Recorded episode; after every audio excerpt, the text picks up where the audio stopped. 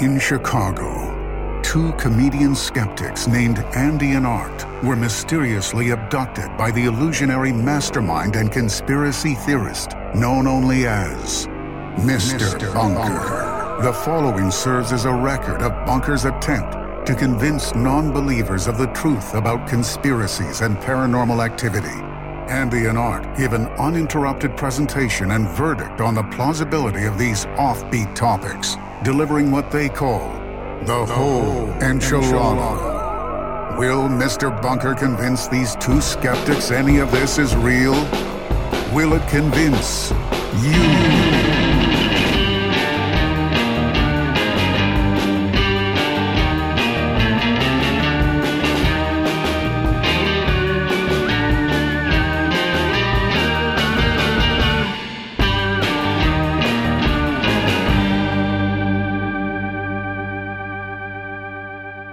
Welcome to Mr. Bunker's Conspiracy Time podcast. As always, I'm your co-host Art Stone, and with me, as always, is your co-host Andy Hart. Hey, art, art, art, art. Thanks for that introduction. Hey, bunk funkers, welcome to the show. Touch my body, lay me on the floor, wrestle me around, play with me some more. You think that's what John Bell was singing when the Bell Witch was rustling his body around, slapping him around? Ooh, I think so. He probably liked it because he was a little ghost freak. He was a ghost freak. Bunk Bunkers, today we're talking ghosts. Not just a ghost. Andy, this is considered one of the One of the pillars in American haunting. one of the greatest history. American haunting stories of all time. Yeah. This is a ghost, a peerless ghost, a ghost that towers above other specters. Um and and we have a towering bunk funker to thank for it. Oh my God, do we ever? This uh bunk funker, this is a bunk funker suggested topic. Yes, it is. And this comes to us from a bunk funker named Billy. Billy. Um, Billy is mm, relatively new. Billy of Tennessee. Billy of Tennessee. This is a hometown tale of sorts uh, for Billy. That's right. Um, but Billy has sent us a lot of great uh, emails, a lot of great discussion Great correspondence on with Billy. episodes. Um, we love chatting with Billy. Yeah. Um, and this is a great topic. So, Billy, thank you so much for this terrific topic. Please enjoy Billy. We hope we did the Bell Witch. Um, the greatest, one of the greatest American haunting stories of all time. We hope we did it justice. And if you bunk funkers can't wait to touch your bodies to the story of the Bell Witch, um, if you can't wait to get slapped and tickled by a, a ghost or a witch, and and have a very in depth religious discussion with said witch, or have the witch uh, determine the uh, the best marriage candidate for your children. Yeah. You, of course, can check out the episode show notes. Look in the description. There will be a timestamp that'll let you know when the research begins. But first, But Andy and. I gotta update you on our lives as deities. Oh my God. Uh, Art and I are, of course, still daddies. We are still co raising a beautiful family here in the bunker. We live in the bunker. We have our teenage undead Sasquatch son, Peon Musk, That's right. and our adult baby son, David Crosby. Yes. Um, and we've had a lot of adventures. We've had a lot of misadventures. Uh, What a good time. and as far as things go, this week was was no different. I mean, you know, lately we've been caught up in I don't know what to call it other than a craze uh of Sweeping the nation. You all have heard about it. yeah, of uh we've we've become like semi-pro gamblers. Yeah. Um specifically competitive old maid. Yeah. This is high stakes, competitive old maid. That's right. You know, old maid, the classic card game Classic. where everybody gets uh, a set of cards and one of the cards is the old maid. Yep. and you pick a card from somebody else's hand when it's your turn and if you make a match you put your card those matching cards down on the table That's right. at the end of the game whoever's still holding the old maid loses You never want to be that fucking old maid. Um, this is, you know, this is, I mean, this is, this is for the real fucking adrenaline freaks. yeah This is not Gin Rummy. yeah this, This is, is not, not, this is not, this is not texas euchre. hold'em This is not Texas Hold. I mean, maybe if you're a fucking little baby who needs to be held, Then maybe yeah, you go play Texas Hold Me because I'm crying myself to sleep. Yeah, Texas Hold me because I don't know how to play cards competitively for money, real money. Texas, hold me back because I'm about to beat your ass with Old Maid. That's, Yeah. where, that's where the real people play. Old Maid. I, uh, I mean, I, it's classic trope throughout media. You open the back room of a of a shady establishment, and what do you see? Dudes with revolvers and guns and stuff. A very high stakes game of Old Maid. They're betting everything. They're betting their lives on the table. I mean, Right. this is uh, this is Old Maid. So This is old maid. This is old maid. This is the way it's meant to be played. This old maid, she's uh,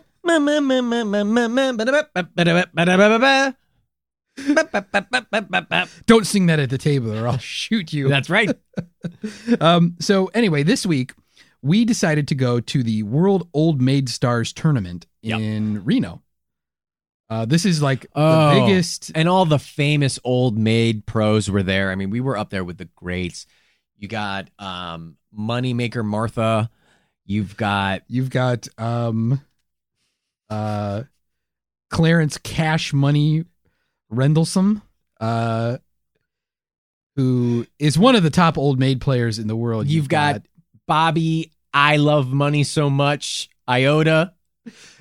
Beatrice, Big Bucks, uh, Banana Stan. You've got uh, Banana Stan. you've got uh, um, uh, let's see. There's Frida, Fat fucking Stacks. She's got such a vulgar nickname. And You've she, got Ben. Count my Benjamins. Benjamin. yeah, Ben Benjamin, one of my favorite old maid stars. Uh, there's um, there's Danny dropping dollars. Oh, Danny dropping Dorsal- dollars. Dorsalero. uh, with his famous catchphrases, "I'm dropping a deuce." and that's where bets. that's where he yeah he he then squats on the table and you know uses his hand to make it look like he's shitting out the money under the table so i mean these are some of the biggest old maid stars Oh yeah. on earth ever Oh yeah. um so this is the world old maid stars tournament in reno um now obviously we brought the boys along with us Well, I mean, you know, they're not old they enough need to experience this. Right. They're not old enough to gamble um, themselves. So what we did is we had baby David Crosby ride on Peon Musk's shoulders, Right. and we put them in a big trench coat.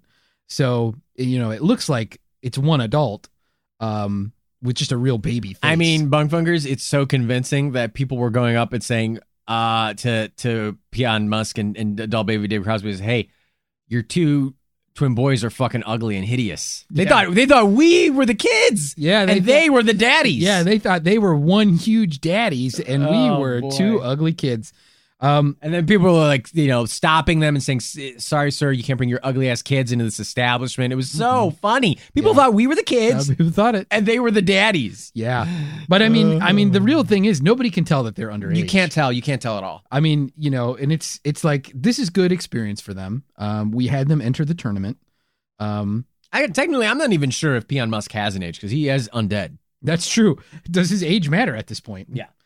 And uh, but I mean, you know, we I can't just leave adult baby David Crosby out on the fucking street. yeah, we can't just leave an adult baby. What do you think we are, casino. neglectful parents? Yeah, We're bringing no. our kids to a high stakes No, competitive look, gambling look. arena. Look, our baby had a babysitter. It's called an undead Sasquatch. Okay, so and Peon Musk is plenty equipped to take Yeah. care of a baby. Yeah, yeah. I mean, he's got, you know, his fur can actually almost act as a uh, one of those papusas. Yeah, What are they called? papoosas. Papusas? A papoose. A papoose. Those are the front things, right? Papoose? Yeah, isn't the papoose a papusa like a Venezuelan like uh pocket sandwich thing? I don't know. I think it might be a Pornhub search term. papusa. Uh, but uh, his fur acts as a papoose, and uh, you know, um, and, you know, what else do you fucking need? I mean, it's like he can source food, he can protect. I I mean, mean, El it's- Salvadorian, Honduran. Like What- flatbread, a papusa. Oh.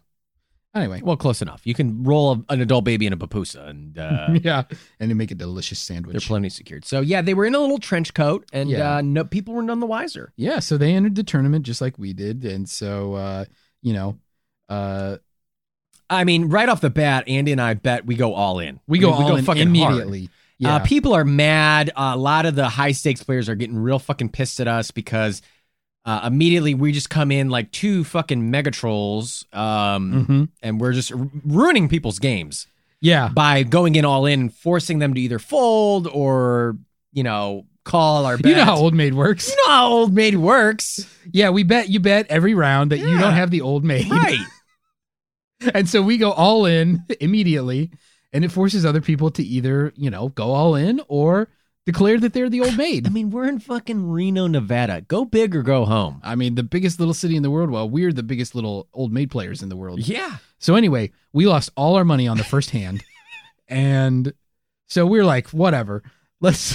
Immediately, one and two exit. I had the old maid, then Andy. yeah. Um, turns out, you know, you got to look out for that. It turns out you shouldn't bluff when you really you have no way to back it up, which we found out the hard way. yeah, we got burnt. But you know, these are professional. Uh, these are professional uh, old maid players. I mean, free to fat fucking stacks.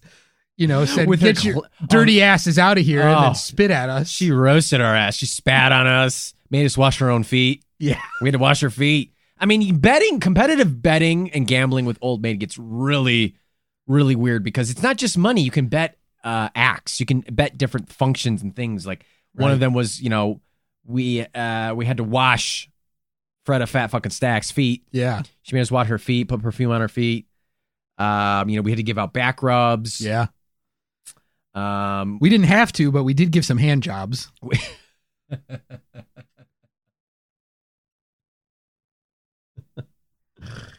um, you know, um, Martha Moneymaker, uh, we had to, you know, uh, help pick weeds in her garden and do um, other little tasks for her. Yeah. Come over for a tea party. Um, so uh, Grandma Nut, we had to like harvest her peanuts. on her peanut farm. I mean, there's a lot of stuff to. There's a lot of stuff. So we immediately were out. The boys were still in. The boys Yeah. are, um, you know, they're doing pretty good. Yeah, and so they went on to win the tournament or whatever. But while they were doing that, me and Art were like, "Hey, Daddy's day out. Let's Daddy's- have some fun." let's have some fun. So we decide to go to a burlesque show Oh, baby. to see the, you know, I mean, very well endowed in That's every sense of the word. That's right. uh, performer Bunk Nasty. Now, Bunk Funkers, if you've never been to a burlesque show, uh, it's it's like a it's like a sexy kind of stage show. It's a sexy stage show. There's some teasing. Risque. It's risque. There's a little bit of nudity. Yeah. Uh, so we went to see one of the best performers, Bunk Nasty. Oh, bunk nasty. Oh my god. This and this was quite a show. We were getting hot and bothered. Yeah. I mean, we're hooting. it was basically like a private show because there was no one else in the audience. Yeah, I can't believe nobody comes to a matinee show of a burlesque show at the at the Reno uh you know uh World Old Maid Stars Yeah. tournament. I Yeah. mean, I don't get it. So anyway, we're the only ones in there at two o'clock in the afternoon and uh Bunk Nasty is going all out and it is Oh, yeah. hot. Yeah, very probably the sweatiest performer I've ever seen. Yeah, I mean, really, really sweaty, which enhances the experience for me. um, so you know, we're out there, we're hooting, we're hollering. This is like a, a private show almost. So at the end of the performance, uh, Bunk Nasty, you know, came off the stage and invited me and Art to go back to her suite. Whoa, hey-o. okay. And we're thinking, oh wow, this is- Candy. this is some Applebee's kind of situation here. Yeah. So I pull out, I pull out my flask of Virgin Long Island. And I'm like, you want a hit of this? And she said, no. And slapped it out of my hand. Which, is Which kind of bullshit kind because of bullshit. I got you that for your birthday. It was engraved. Yeah. And it shattered completely. She crushed it. Um, but it was still pretty hot in a way. Yeah. Um, because I imagined it was my bones being Okay. crushed. And so so we're like and you know, Bunk Nasty's like, Well, come back to my suite. She got a very gruff, gravelly Oh voice. yeah. You know, very Kathleen Turner. Uh, if Kathleen Turner like had emphysema. uh so and we just I mean, she takes us down this super long hallway. Yeah. Oh my god. We're walking for what feels like forever Yeah. to get to Bunk Nasty's suite. miles and miles and miles. I mean, you know how these hotels are. It's hard to tell. you know, you lose all track of time in these things. These mega hotels, I mean, in Reno, I mean, that's what they're known for, and it's just it's a little too much, in my opinion. yeah. So anyway, we get we get to the suite door, and it's the damn bunker. Eh, You know what? I was pissed on a couple of different levels because when I when I heard the word sweet, I thought we were getting candy of some kind. Oh, you thought it was sweets? Yeah, but Yeah. Uh, yeah, then it just turns out to be this fucking regular old bunker door. Yeah, just we're back at home. I don't even know how that works. We were in the hotel. This is some kind of wormhole situation. I mean, we were walking for like several days. That's true. I mean, it's tough to. You know what? Here's the thing, though, Andy, is it's not our fault because Yeah. the way that these uh these Reno casino and, and service places Reno casino. Reno Casino, and the way that they design these hotels is to make it so that you know don't know what time it is Mhm. outside. So you'll just keep Yeah. staying there, keep playing Old Maid all night long, uh, keep gambling. Well, fuck you, Reno. We don't play those games. We gave up all of our money instantly. We go in hard, we go in instant. and you know, that's yeah, we go in hard and we're done in an instant. Yep. And that is the Andy and Art promise. Yeah. Um, but I mean, here we are. We're locked in this bunker. I mean, Bunk Nasty started shouting all these things about like Obscenities, really. obscenities, about, you know, like I'm not even dressed like a like a burlesque performer. It's it's just me, Mr. Bunker, in my regular street it's clothes. just overalls. I wasn't even performing. Like I just sat there staring at you and you started hooting and hollering and screaming, take it off. And you were making a lot of really obscene gestures toward me. And that's not how you treat performers anyway. What makes you think you're part of the show? Just because you somebody- paid to see it, pay a ticket and come to the show. Mhm. Um, doesn't mean you're actually part of the show. You should shut up and respect the performers. And it's like blah blah blah blah blah blah. blah. Yeah. And all this I paid to come to a show. I'm fucking. I want to be part of that show. I'm I part of the show. That's why I paid. I want to be in the experience. Yeah. You know, and all this stuff about how just because a performance is supposed to be risque doesn't give you the the license to be a creep about it and you still have to be respectful and it's like It's like, why are you bringing Radiohead into this? Yeah, I don't get it. Like I'm not listening to that album right now. Yeah. I mean, I hate that fucking album. I'm a creep. I'm a loser. That doesn't. I don't identify with that. it doesn't make any sense to me. I'm not a weirdo. Or a weirdo. You're a weirdo. Yeah. So I'm gonna go listen to. uh, Bunk nasty. give me a Radiohead song that says, "I'm a Chad, I'm a hogged out dude. I know what I'm doing here. I'm gonna fuck hard. oh, oh." That's what I want to listen to. That's a great song. That's a good fucking song. Thom Yorke, take fucking notes. We know you listen to the show. yeah. So redo that whole stupid album, Yeah. okay, computer, uh, or whatever uh, creep showed up on. I don't know. And uh, Why don't you say like Pornhub computer? okay computer. It's just an okay computer. Yeah, I want a badass computer. Why don't you say gaming computer? Yeah. Sick friggin' gaming computer. Yeah. But anyway, Bunk Nasty was going on about all this bullshit, and it's like, whatever, dude. It's like, just can you shut the door? we'll get to recording. I guess so. We're, we have to wait a couple days for our kids to get home. Yeah. They're probably gonna have to take a Greyhound, and those dogs get tired. yeah. They have both. They're both riding a dog. I mean, they're both riding competitive racing dogs. I mean, it's you know, it's not the most glamorous uh, travel option Not the America. most glamorous. Not the most humane. I mean, everything about it is bad. Well, you know what? I mean, that's what they're bred for. So. Uh, They're dogs. They're not bred. Well, I'm always getting them confused. So, anyway, bunk fuckers, we're here. We're gonna record another episode for you, and um, I think this is an exciting one because this is considered by some, and we're gonna talk about it in the discussion.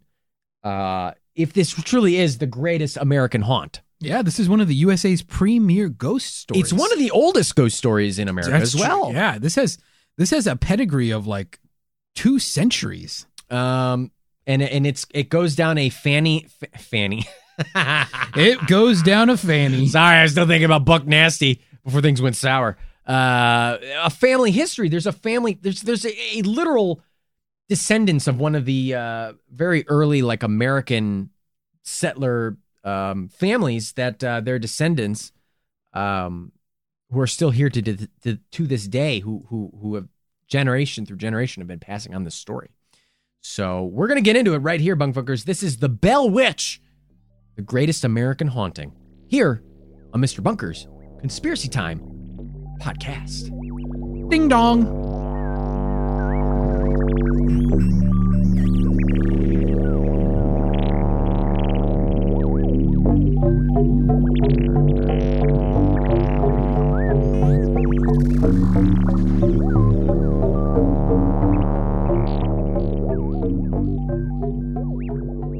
The year of our Lord 2006, the Grammy snubbed GIF to modern rock music released a song that shook the entire world harder than its rockin' riffs shook a Marshall half stack amp. I am, of course, talking about Buckcherry's smash hit single, Crazy Bitch. Oh, baby. Oh, baby. Now, Buckcherry might have been purveyors of pure adrenaline fueled high octane rock and roll, seamlessly combining mega riffs, blast and bass, and deafening drums into one melodic masterpiece. And of course, the lyrics. Oh, so beautiful. Andy, is it fair to say that they're the most poignant ponderings ever penned? That's very fair. Let's go over them. Hey, you're a crazy bitch, but you fuck so good I'm on top of it. When I dream, I'm doing you all night. Scratches all down my back to keep me right on. Oh, my God. It's so beautiful. But I propose this question, Andy. Could Buckcherry have been wrong? no. As shocking, Andy, I know, but hey, remove your jaws up off the floors, bunk funkers. Because perhaps what Buckcherry meant was hey, you're a crazy witch and you haunt so scary, I wish you'd stop it. When I sleep, I'm hearing you all night, scratches all down my back and keep me frightened. Hey, you're a crazy witch. Because perhaps they meant to be singing about the Bell Witch. And much like the rock band Buckcherry, the Bell Witch is considered one of the greatest of all time. The greatest American haunting, that is.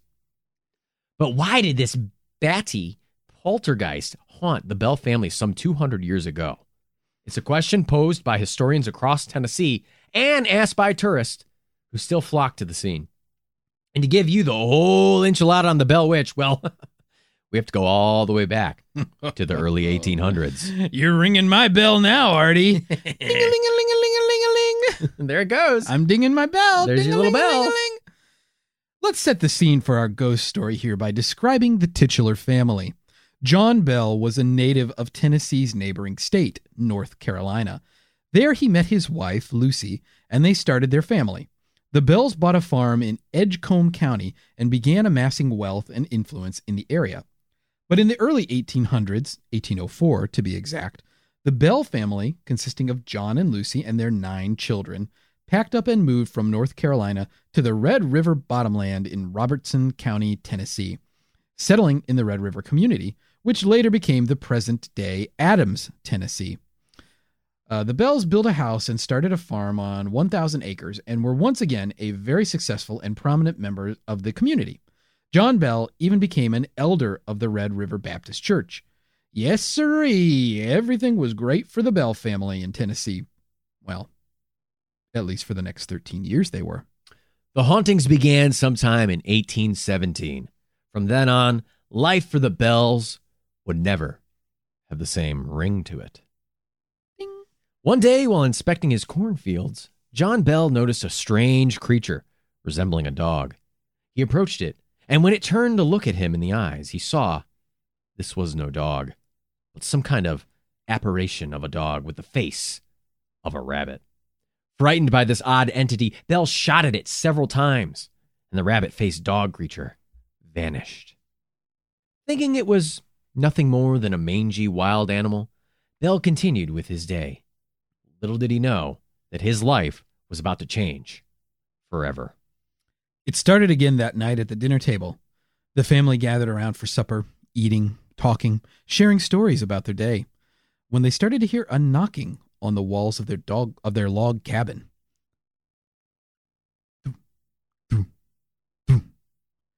The sounds continued night after night, increasing with intensity and force. Doom, doom, doom, doom, doom. But each time, the bells rushed outside to catch this conking culprit. They found nothing. Besides the nightly knocking, more weird scenarios befell the bells in the coming weeks. One of their sons saw an extraordinarily large, strange bird perched on a fence, watching them. Their youngest, Betsy, noticed a little girl in a green dress swimming from an oak tree. But then the paranor- paranormal activity moved inside the home. The bells heard the knocking sounds along their doors and walls. At night, the children heard gnawing at the foot of their beds, as if a legion of rats surrounded them. But no rats were to be found. The sounds of dogs fighting each other accompanied heavy chains rattling on the creaky cabin floors. Even more disturbing, the sounds of choking and strangling were heard, followed by passionate lovemaking. Take me, sex ghost! Take me in your big, beefy ghost arms and make love to me. Hey! Wait a minute. Oh, god damn it, Art! Did you slip your sex ghost fanfic into the script again? Bugfuckers! You can find the entire Sex Ghost saga on sale now outside of a Barnes and Noble when their security guy is on the, on his lunch break. Oh, god damn it. Sex Ghost. Let's get it on the New York Times bestseller list. Ugh, yuck. Anywho, back to this Bell Witch story, which might even rival Sex Ghost. the noises at night grew and grew until they were deafening, but no source could ever be found until the source made itself known. The entity began to pull the sheets off the Bell children's bed at night. Then it pulled their hair, and finally it struck the first blow. It started to scratch at the children. The invisible entity had it out for the children, but in particular, it targeted young Betsy Bell. The Bells began to hear the voice of a faint, feeble old woman whispering, the sounds indecipherable, but somewhat like an old woman singing hymns. The entity ramped up in intensity as well, beating young Betsy, Betsy, pulling her hair, and leaving welts and handprints all over her face and body. The ghost would pinch her and even stick her with pins. At the same time, this poltergeist turned its gaze towards John Bell, who started to suffer from paralysis in the mouth and even had his throat swell. He described it as having the feeling of a stick being stuck sideways in his throat.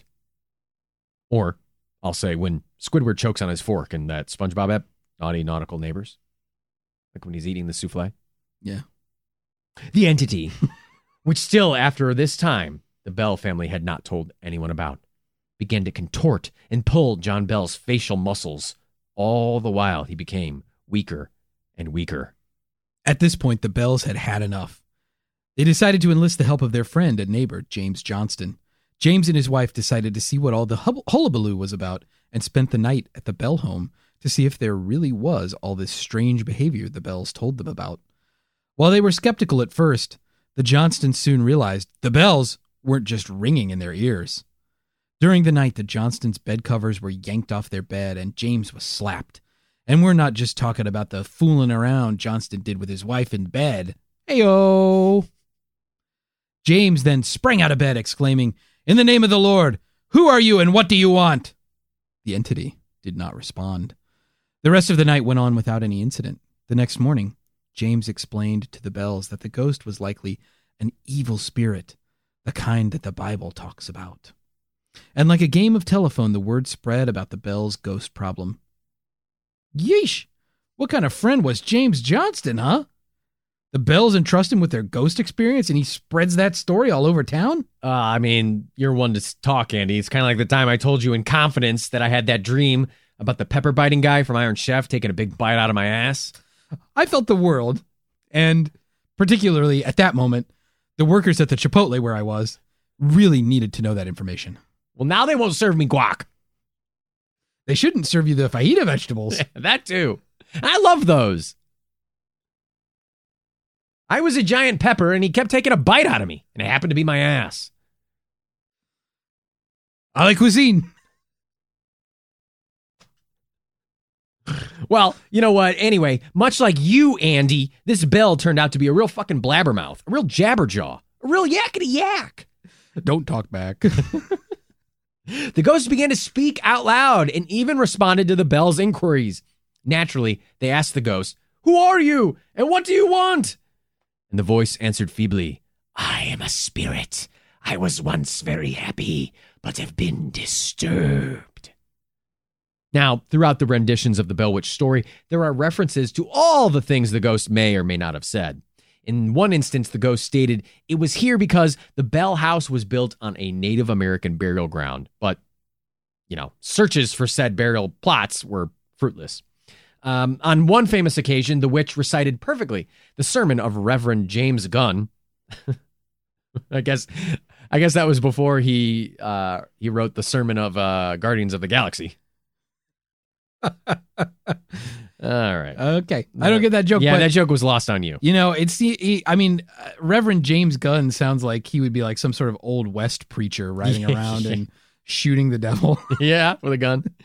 Reverend James Gunn of Bethel Methodist Church, followed by the sermon of Sugg Fort, another great name. yeah. Um, despite the fact that they originally have been given at the same time, more than 12 miles apart. But somehow, the Bell Witch knew both sermons word for word.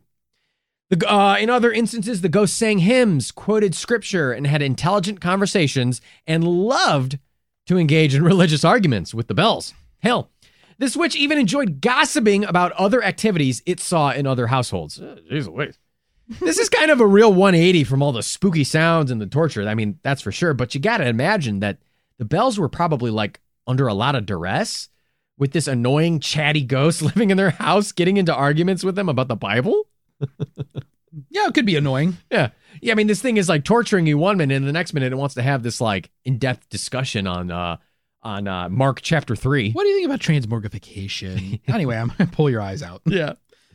Word about the Bell Witch spread so far and so wide that even Nashville got a hold of it, where then Major General Andrew Jackson became interested in the so called Bell Witch. People were coming from miles away to visit the Bell home and hopefully catch the Bell Witch in action. Now, we've used the terms entity, spirit, ghost, Bell Witch pretty interchangeably here, Bunk Funkers. And that's kind of how this story goes. Some people call it a spirit, while others call it the Bell Witch, even though it's not the classic green skin magic user on a broomstick cackling over a cauldron where there's children cooking because Right. there's a house made out of sweet, delicious candy and baked goods. I'll get you, my pretty. Or, you know, your classic, like, slutty witch that you might see on Halloween. um, or Yeah. you know, you've got your um, you know, it's not Bette Midler. Uh, right. Right. Yeah. so- From Halloween Town. Yep. It's, it's not not one of those kind of witches. However, Hocus Pocus. hocus pocus. Hocus pocus, you need to focus. Uh, however, there's another angle uh, that the spirit might have at one point said it was, quote, the witch of a neighbor woman named Kate Batts, end quote. And we'll explain more on the Kate Batts angle later, but Kate, or the Bell Witch, said she had two main reasons for visiting the Bell home. The main one was to kill John Bell. Uh, for what reason, no one knows because Kate never gave a reason why. The second reason was to stop John's youngest daughter, Betsy, from marrying a certain neighborhood boy named Joshua Gardner. And f- add friggin' authoritarian parenting to these witches' list of, amb- of attributes. Yeesh! Yoinks! This is a this is a little invasive for me. Talk about helicopter parenting. There you go. I mean, you said it, Daddy O.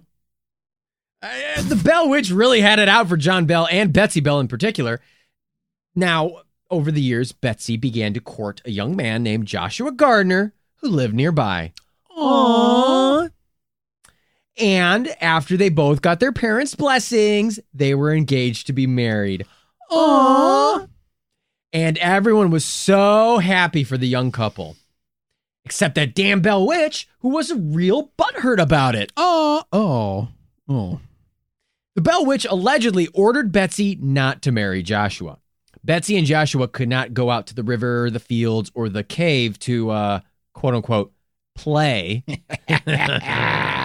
without the entity nagging them and being a chaperone. That's so annoying. The constant pressure was more than Betsy Bell could handle. Here's how Betsy described the torment. When the spirit became so tantalizing, filling my mind with horror and causing me to become so nervous, my parents often sent me to a neighbor's to rest for the night. The first night away from home was spent with Tenny Thorne. When we retired there, came a loud knocking on our outside door, which seemed to fly open, and a great gust of wind was felt. Fenny sprang up at once and lit a candle. To our surprise, the door was not open. Then a voice spoke softly Betsy, you should not have come over here. You know I can follow you anywhere. Now, get a good night's sleep. A soft hand patted my cheek, and the voice again assured us that we would not be disturbed anymore that night. Wow, that's scary. Yeah, geez, this. Oh um, my God. Can you imagine the door bursting open and then somebody says, Have a good night?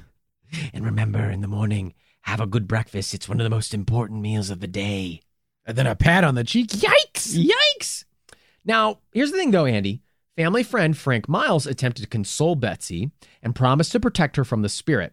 According to Betsy, quote, Frank was the most powerful man any of us ever saw, and just as fearless as any living man.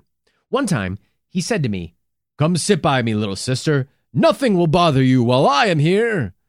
The witch responded, You go home, and you do no good here. The witch then began abusing Betsy, slapping her around, pulling her hair, before turning on Miles, knocking him over and enraging him. Betsy could eventually take it no more and called off her marriage to Joshua Gardner in 1820. Oddly enough, Betsy and Joshua's former schoolteacher, Professor Richard Powell, had been noticeably interested in Betsy for some time and had expressed interest in marrying her when she became older, which is a little creepy, I guess. He's 11 years her senior. yeah. It's- Taught her and then uh, waited for her to turn like whatever the equivalent of 18 was back in the 1800s. Yeah, it's creepy.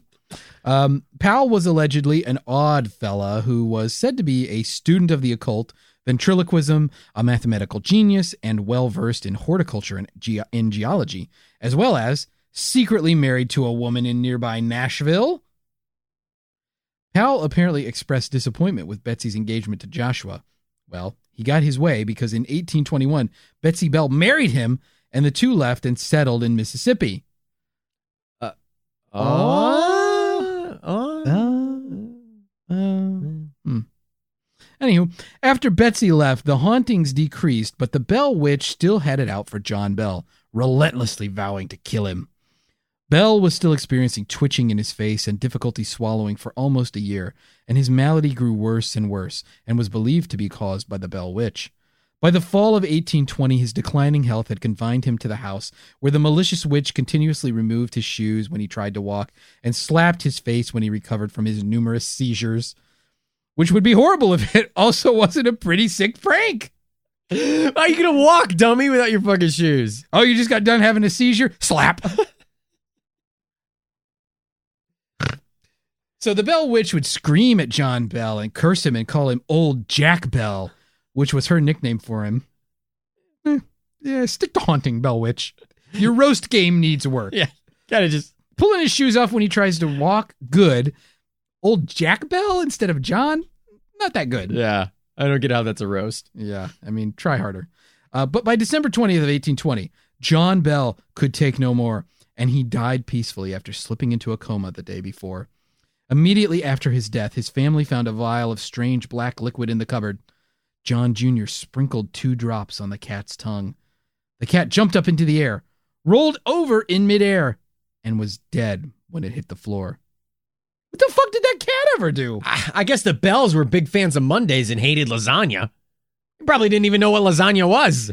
Have you ever made a lasagna, John Bell Yeah. Jr.? Jeez Louise, that poor fucking cat. The Bell Witch then exclaimed, I gave old Jack a big dose of that last night, which fixed him up. John Jr. then tossed the mysterious vial into the fireplace, and it burst into a bright blue flame and shot up the chimney.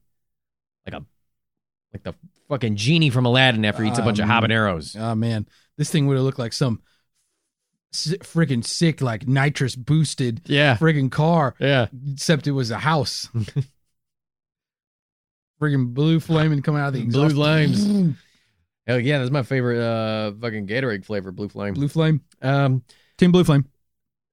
John Bell's funeral was one of the largest ever held in Robertson County, Tennessee. People attended from miles away, and not one, not two, but three preachers, two Methodists and one Baptist, eulogized him in what we here at Mr. Bunker's Conspiracy Time podcast are calling a cacophony of Christianity. That's three fucking preachers. Yeah. They almost had a full house of preachers.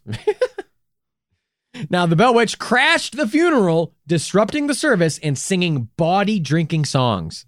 I'm not gonna lie, the Bell Witch sounds like like a ton of fun, but it's like only that friend you want to hang out with for one night because anymore, and it's like this is this is too much. I need to chill and eat a salad. Yeah. This is a little. Yeah. This I'm tired. it's a lot. It's This a is- lot. This is a lot. I'm tired. Now, as the crowd of mourners began leaving the graveyard, the Bell Witch laughed and didn't stop until the last mourner had left. The Bell Witch didn't come around as much after that, save for a few occurrences, as though uh, it had fulfilled its purpose. John Bell's death was attributed to a spirit, and it's said that his death is the only death in American history attributed to a spirit. And that, dear Bunkfunkers, is basically the general story of the Bell Witch of Tennessee. However, that is not the whole enchilada on the topic. The story of the Bell Witch is great, but what makes it an American classic is all the fixins. Ooh, oh baby, sour cream, cheese, green onions, bacon bits, you name it, this story has fixins. Um, you know, there's nothing more American than fucking fixins. Uh, for example, there are versions of the story of the Bell Witch, and we mentioned this briefly, where it is said to be the person Kate Batts. Now, Kate Batts was a real person, Mary Catherine Kate Batts, and she was believed to be behind the emergence of the Bell Witch. It was said that Kate's quote, improper usage of words, along with her sometimes strange ways, led many to think she was practicing black magic or other forms of the occult, end quote. Which, I mean, is definitely the first conclusion you should come to when someone talks funny. I mean, it's it's incredible. You haven't been accused of witchcraft yet Yeah. Well, because you talk really funny. yeah. So the reason Kate sent a spirit after John Bell was a result of their antagonistic relationship. Allegedly, Kate's husband's brother, Benjamin Batts, had a well documented dispute with John Bell over the sale of a slave, and this culminated with Kate Batts and John Bell having a quote unquote quarrel over the matter, which then resulted in her conjuring up the Bell Witch out of revenge. Another fun fiction is the alleged story of Andrew Jackson's investigation into the Bell Witch. As we mentioned, John Bell Jr., along with his brothers Drury, Drury Bell and Jesse Bell, had fought under General Andrew Jackson in the Battle of New Orleans. A few years later, in 1819, Jackson heard about the haunting of the Bell Witch at the Bell home and decided to go check out all the hubbub. Jackson rode into Adams, Tennessee with several men, horses, and a large wagon, if you know what I mean. As they approached the Bell property, the, their wagon suddenly jolted to a stop. It had become stuck in a muddy creek bed, and the horses couldn't pull it out. They tried for several minutes to coax the horses to pull the wagon out, which, honestly, as someone who gets stuck in stuff a lot, Yeah. that's really not a very long time. Uh, but anyway, they tried for a few minutes until Jackson proclaimed, By the eternal boys, that must be the Bell Witch. and then he struck one of the men with his cane across the face. uh, then suddenly, the disembodied female voice of the Bell Witch told Jackson that they could proceed and that she would see them again later that evening. They were then able to proceed out of the mud and across the property, up the lane, and to the Bell home. That evening, Old Hickory took old uh, told old war stories while his entourage set up their tents in John and Lucy Bell's yard. It was growing late into the evening, however, and there were still no signs of the Bell Witch's return. One of Jackson's men claimed to be a witch tamer, uh, and he pulled out a shiny pistol and proclaimed that its silver bullet would kill any evil spirit that it came into contact with.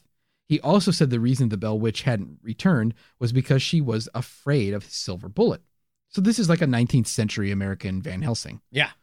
Um, immediately after saying that, uh, the man started screaming in pain as his body began to jerk in different directions, uh, and he began to complain that he was being struck with pins and beaten.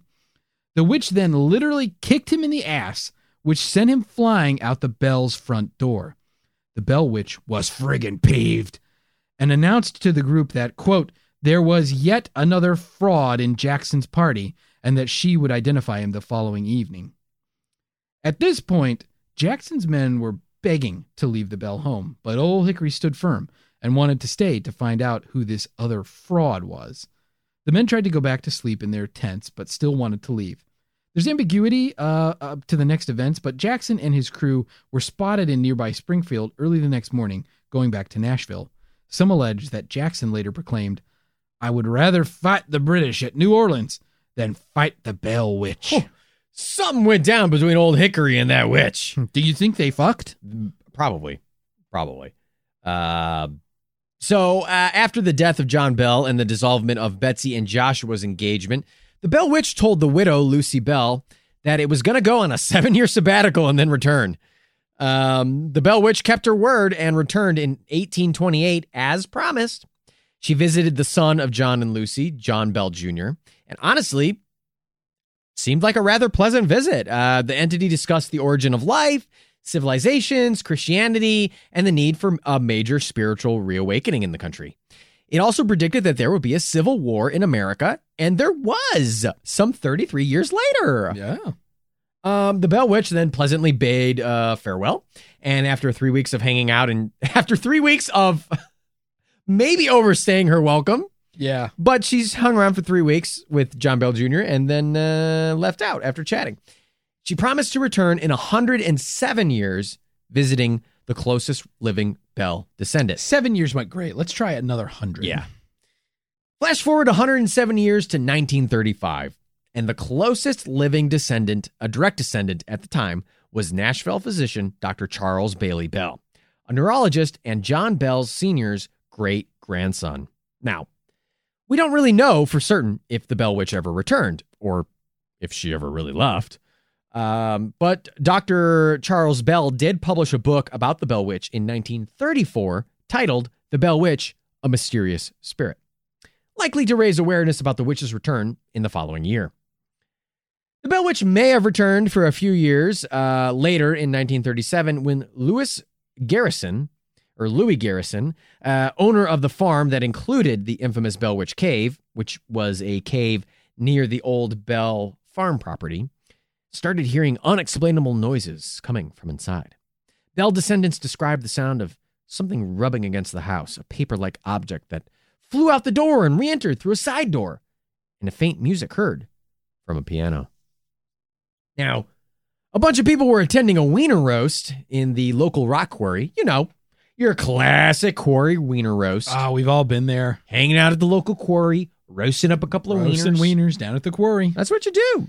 And they were joking about the Bell Witch legend, saying, "Oh, that Bell Witch legend, that ain't nothing but hoo ha. But hoo ha, That ain't nothing but an old wives' tale. that ain't nothing but pish posh. Pish posh, pa." But then they saw the figure of a woman sitting on top of the cliff over the Bell Witch cave, causing them to flee in fright. They thought they saw the Bell Witch. There's the story of a family friend of the Bells, William Porter, who claimed that the Bell Witch climbed into bed with him, and this allowed him to capture the spirit in his bedclothes, and he attempted to throw the Bell Witch into his fire. But apparently he failed because it weighed so much and stank so bad. Not gonna lie, I think William Porter just wanted everyone to, in town to know he definitely wasn't a virgin and he could totally have sex with a ghost if he wanted to. Uh, f- my girlfriend? Yeah, you guys wouldn't know her. She uh goes to a school in a different realm of existence. She smells real bad. then there is the account of one of the Bell family slaves, Dean. He said the Bell Witch also tormented him and would frequently follow him around the farm in in, uh, in the form of a large black dog or wolf, sometimes with two heads. He also said she turned him into a donkey and attacked him on several occasions. To protect himself from the witch, he carried an axe with him and a witch ball, which was supposed to help off the war- to help ward off the witch's influence. In another story, Dr. Mize, a noted conjurer from Simpson, Kentucky, came to exorcise the witch and was mocked and frightened away. Big Indian art energy on this guy. yeah, showed up to try and do something and then was mocked, right in the way. Mocked so bad he got scared off. uh, just like us. Uh, and finally, here's some more modern Bell Witch sightings. In 1986, a writer for the Tennessean, David Gerard, and photographer Bill Wilson were given permission to sleep in the Bell Witch Cave overnight, presumably for a story on the cave and not just because these guys were two bros who like to roleplay as Yogi and Boo Boo. That's right. But we don't know for sure. We don't know for sure. While in the first cave room, they heard a strange noise from deeper in the cave. Subsequently, they heard an quote unquote unwavering groan, uh, which is probably the noise that I make when I get out of bed in the morning. Um, but this unwavering groan was repeated again, but louder, along with several loud thumps. Uh, or this this better not be one of your fanfics again. Andy, I would never write smut fanfic about Yogi Bear. His meditation techniques help me find my inner picnic basket. Oh, jeez. Well, the men in the cave heard the groans and thumps a third time and didn't wait to see if it was a Ranger Joe. They got out of there. They tried to search near the entrance for the source of the noise, but found nothing, so they went back in. Then they heard a loud rumble, so they left again. Turns out the rumble was from a jet plane, but when they reached the entrance for the third time, they heard a loud, high pitched scream from inside the cave. The journalist left without spending the night. In 1987, H.C. Sanders, uh, owner of a nearby gas station, reported that 20 years earlier, so that would have been 1967, that he ran out of gas uh, at night near the Red River across from the Bell Witch Cave. So he got out of his car and began to walk towards town to try and get more gas when a rabbit came out of the woods and began to follow him. Sanders thought it peculiar at first, but then walked a little bit faster. But the rabbit kept pace with him, and then he broke out into a run, and still the rabbit was following him. After a mile, Sanders sat down on a log to catch his breath. The rabbit then hopped up on the other side of the log, looked at him, and said, Hell of a race we had there, wasn't it? Oh, I'm calling bullshit on this one. Yeah, Bell Witch stole that right from Bugs Bunny's playbook. Give credit where credit is due, Bell Witch. Hmm, Yeah, well, That's a Bugs Bunny bit. That's that's a very Bugs Bunny esque. And Andy, I'm not gonna lie, it seems like maybe you're getting a little bit heated on the Bell Witch, and you might want to get into some of the skeptics' take. Yeah, I want to hear what the skeptics have to say. Okay. You're, like glaring at me. I want to hear what the skeptics You're have to pissed say. about this Bugs Bunny bit. Oh my god. Nobody besmirches the fucking name, uh, steals the bits of Bugs Bunny. Good lord, Andy is One of fired our up. premier comedians in Jeez. history of humanity. wow. Well, Bunk Funkers, much like any other story involving ghosts or the paranormal, the only thing the skeptics really have to say is I mean, it's just an old, old story passed on through generation to generation. I mean, especially since de- descendants of the Bell family still exist and reside in the Adams area to this day. They say it's just a legend with absolutely no verifiable proof. And because it's so old, it's one of the earliest known American hauntings. It just sort of had this like legacy and myth surrounding it, which, according to skeptics, doesn't, it makes it cool, but doesn't give it proof. Now, according to a renowned skeptic, handsome Brian can't lock these good looks behind bars Dunning. Uh, here's a quote from that guy. From Handsome, from old from old handsome Brian can't lock these good looks behind bars Dunning. Yeah. Vague stories indicate that there was a witch in the area. All the significant facts of the story have been falsified, and the others come from a source of dubious credibility. Since no revi- reliable documentation of any actual events exists, there is nothing worth looking into. Brian then concludes with I chalk up the Bell Witch as nothing more than one of the many unsubstantiated folk legends, vastly embellished and popularized by an opportunistic author of historical fiction. Yowza! HBD really shivved the Bell Witch story there. Jeez. Straight up carved it out of a toothbrush and Oh my shivved her. God, shivved shivved this story hard. Yeah, in the showers. Jeez, push this story down in the shower and shiv the fuck out of it. God damn. Felonious HBD. Felonious HBD. But what does the Beery Beery fuck? But what does the Barry skeptic Joe Nickell have to say about the Bill the Bell Witch? Shockingly, he doesn't think it's a black bear. Oh my God. So buckle up, bunk funkers. Joe, old Joe Nickell, uh, Big Bear, Papa Bear, Joe Nickell, Yeah. says that uh, Betsy Bell was likely full of shit, and that anyone who truly knows her knew she was a known liar.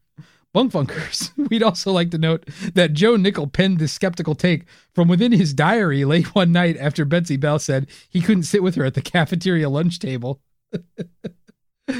Oh, Betsy Bell's such a bitch. she's so she's bitch, so she's a- stuck up. She's such a liar. Everyone knows she's a liar. She's a liar. She never tells the truth about anything. I don't understand why people like her.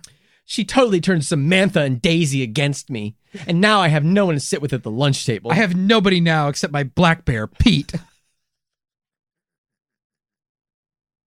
Poor Joe. We, you could sit at our lunch table, Joe. Yeah, Joe Nickell, you can sit with us all day, baby. The Misfits. Uh, Joe believes this is a case of Betsy Bell making up the entire story simply to cause mischief, and it just so happened that the story was good enough to catch on and carry on over the years. Some skeptics get a little darker with the Betsy angle and say that John Bell abused her and beat her, and she created the Bell Witch myth as a result of the trauma. Now, this might be a first. We have a skeptic's take on a skeptic's take. Wow. So, double skepticism here. According to Pat Fitzhugh, a prolific researcher of the Bell Witch story and author of The Bell Witch Haunting and The Bell Witch, the full account, the so called abuse theory stands no ground and lacks any evidence at all, and, quote, has been popularized by several books, magazines, and websites which, in my opinion, are seeking an easy, scandalous, and convenient closure to the legend. John Bell was a living human being. He is no longer here to defend himself. I feel it is very rude, disrespectful, and self serving for people to accuse him of something so horrible. Such a serious accusation of criminal act requires probable cause and proof beyond a reasonable doubt. That's the law. He is innocent until proven guilty. I have directly requested proof from several of the quote unquote abuse theorists, and I am still waiting for it years later. Yowza. Ah, Pat's sick debunking is going to be haunting the dreams of those scandalous publications. Yowza! Yowza. That's the law, even though they weren't trying to bring formal charges against them or anything, Yeah. Pat Fitzhugh. So that burden of proof doesn't really apply. Oh, God. But hey- wow. Triple skeptics take. But hey, who am I other than somebody who knows that you don't have to follow the law to say a thing? Pat Fitzhugh. Good Lord, Andy is fired up. You don't need probable cause to say Pat Fitz Fitzhugh is a fucking dummy. Although by this quote, I can tell that I do have probable cause to say that. wow. Holy shit. Good Lord. We have had like four or five skeptics take ag- against each other. The You want a skeptics are- skeptic check me? yeah, the skeptics are tearing each other apart. Skeptics don't turn on each other. So let's talk about the skeptics' take on the whole Kate Bat Bat's angle of the Bell Witch story. Many skeptics feel that the Bell Witch story really only shows like true signs of a haunting at the beginning of the story. And the later portions with her discussing scripture and like singing drinking songs at a funeral is kind of uh embellished, to say the least. Wow. Part of that embellishment may be the cat's Kate Batts angle. As we said, Kate Batts was a real person alive during the time of the Bell Witch hauntings. And I mean, there's no record of Kate Batts holding a grudge or having any altercations with John Bell. Um, Bell and Benjamin Batts did indeed have a recorded dispute that is verifiable over the trading of a of a slave, but there's no evidence of Kate being peeved at Bell for this dispute. I mean, there's not even proof that Kate was even close with Benjamin Batts. So others think that Kate was pissed at John Bell over a land dispute. But that too is false. However, John Bell did get into a recorded, verifiable land dispute with one Josiah Fort. So skeptics believe that maybe many people have confused Kate as being a part of these disputes when really she had nothing to do with any of them. Jesus Christ, John Bell, lawyer the fuck up, dude. Yeah, you better fucking hit the gym and delete Facebook, bro, because you're getting in disputes with people and you need to follow some advice. Follow, follow the advice of uh, some people who are in the know. Yeah, Fucking right. hit the gym, lawyer up, delete Facebook. Yeah. So if Kate Batts had no beef with John Bell, then there wouldn't be no reason to curse him or conjure the Bell Witch on him. I mean, assuming any of the skeptics are buying into that whole idea of a quote unquote odd woman, odd for 1800 standards, by the way, automatically meant she practiced black magic. But Amy uh, Fluker, a researcher of the what? I was really hoping you were going to say flucker. I could see it coming. It was like Oh, no, Fluker. it's like it's like I was watching a train coming down the tracks, and I could see that the switch was off, so the train was going to derail. And you were going to say flucker, but then at the last minute, the, the switch went and the train just continued on the track. Amy Flucker. I said it. I know it was up. a researcher of the Mississippi version of the leg- of the legend, uh, with while affiliated with the University of Mississippi, has expressed that the Bell Witch legend has other value. Quote: As a historian of collective memory, it matters very little to my research if hauntings are real or not. It does matter that people believe they are. As a result, they can help us understand the perspectives, in this case, of 19th and 20th century Americans. End quote. And that's a great segue. Thank you, Amy Flucker. Fluker. Because next, let's talk about how friggin' influential the Bell Witch story has been on pop culture, real or not. The Bell Witch is easily one of the most hogged out Chad hauntings of all Americana. It's considered the most studied haunted house story in America, and there are some 20 books written about this, this story alone. Most prominently are the two earliest accounts of the story 1894's Authenticated History of the Bell Witch by M.V. Ingram, and 1934's The Bell Witch, A Mysterious Spirit by Charles Bailey Bell. Known as the Red Book and the Black Book, respectively, these accounts are the basis of many modern day accounts of the legend. Then there are the numerous plays and folk songs written about the Bell Witch. There's even a doom metal band from Seattle named Bell Witch. Who famously don't have a guitarist. And It's a two person band. Wow. Uh, so if you like doom metal, we mentioned it earlier, but the Bell Witch Cave is tangentially related to the Bell Witch story. Um, you know, the cave was on the property once owned by John Bell, and even though it in reality played little to almost no role in the actual story, Right. um, you know, it was on the property, and therefore today is considered haunted by the Bell Witch. Yeah, many visitors go to the cave and have claimed their own paranormal experiences. The cave was placed on the National Historical Registry by the United States Department of the Interior in April of 2008. Let's all go to the movies. Let's all go to the movies. Let's all go to the movies and watch a scary ghost film. Let's all go to the lobby, the chocolate bars and the candy. Let's all go to the lobby and get ourselves some treats. Oh, fun! Bumfuckers I messed it up. treats. The sparkling drinks are just dandy, the chocolate bars and the candy. Let's all go to the lobby and watch a scary ghost film. And maybe use the restroom while we're up. You might as well. You already got up from the movie theater. Better to do it now than to try to do it later. But there's gonna be a lot of people in line. You're gonna have to wait and piss in a trough, and that sometimes can feel weird looking at someone else's cock. But it's not that bad at all uh, if you're secure in your own self. You can look at someone's genitals incidentally. but don't go staring at other people's genitals because that's really not the point of a communal trough. But you can do, you might see it on accident, and that's totally okay. You don't have to make it weird. Arguably, one of the Bell Witch's greatest contributions was its influence on cinema, including the Poltergeist film series, the found footage paranormal activity film series, The Witch released in 2015, and of course, The Blair Witch Project. Oh my God. I was so into The Blair Witch when it first came out.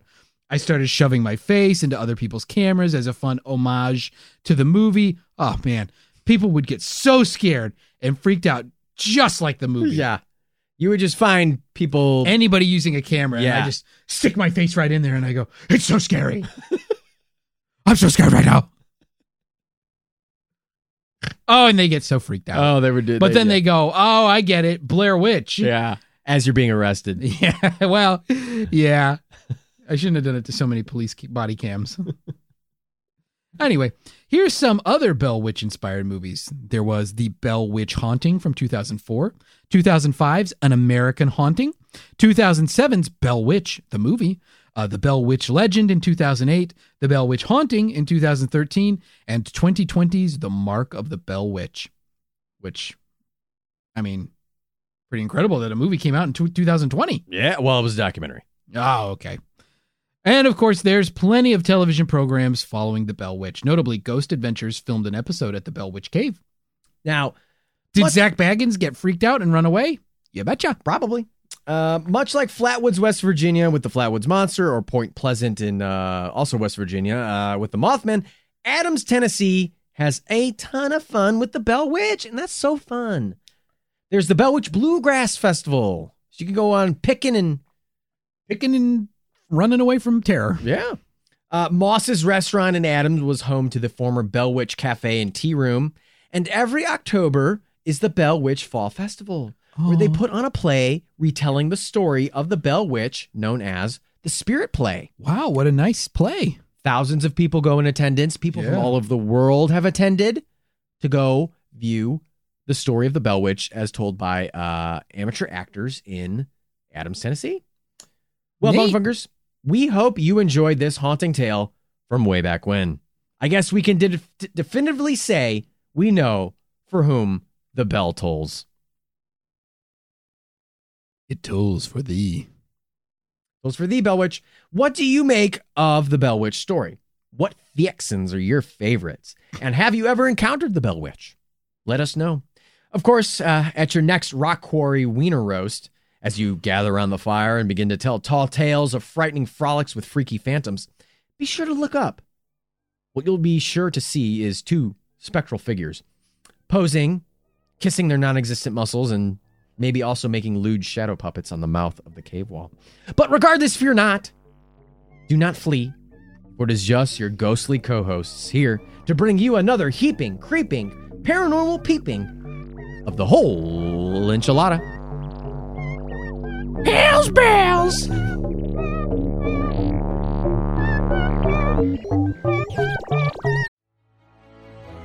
In a world infatuated with comic fandom comes a show to help us remember the talents that have inspired us. Whoa, whoa, whoa, cut. Oh, come on, it wasn't that bad. It's a bit dramatic. Let's just tell them about the show, guys. We are the Canned Air Podcast. Join us weekly for a comedic trip through pop culture. We also welcome some cool comic creators, as well as some of the voice and screen actors that helped shape your childhood. Find us on cannedairpodcast.com and on the Evergreen Podcast Network.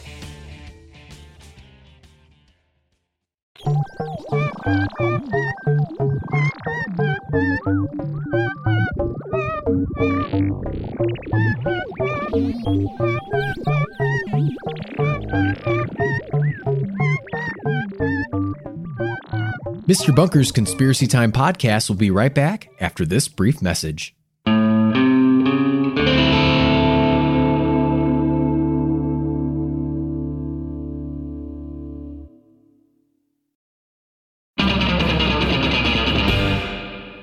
Hey, welcome back, Bunk Funkers. That was our research of the Bell Witch.